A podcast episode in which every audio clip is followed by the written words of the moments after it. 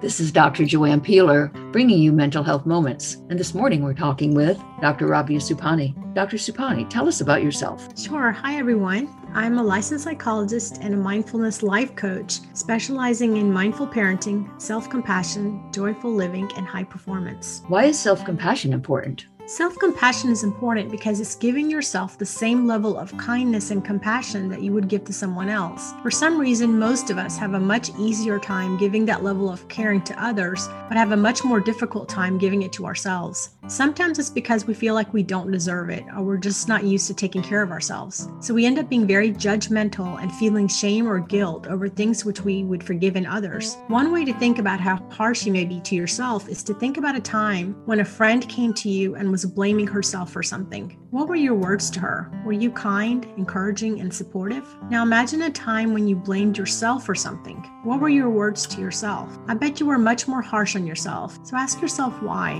Are you not deserving of the same level of compassion that you offer others? In fact, research studies show that those who practice self-compassion are better able to cope with tough situations like divorce, trauma, or chronic pain, and are much more compassionate towards others. Self-compassionate people also engage in healthier behaviors like exercise, eating well, drinking less, and going to the doctor more regularly. But what do our listeners need to do to help themselves and others? Well, you can begin by treating yourself like you treat your friends, giving yourself that same grace and kindness when blame starts to enter the picture. One particular exercise you can do is the self-compassion break from the Mindful Self-Compassion Program. And this consists of three parts. The first part is mindfulness versus awareness. So just acknowledge to yourself that this is a moment of suffering. This is stressful or hurts. Turn towards your pain in a kind way. The second part is shared humanity versus isolation. So remembering that suffering is part of being human. You are not alone. Our experience is universal and we all struggle.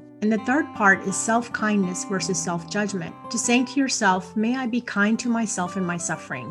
May I give myself the compassion that I need? May I learn to accept myself just as I am? You can also give yourself a soothing touch, such as a hug or a hand on the heart. And then finally, a third thing you can do is some type of behavioral practice, such as taking a warm bath, having a cup of warm tea, meditating, listening to music, or going for a walk. Doctor Subhani, thank you for this mental health moment. Thank you.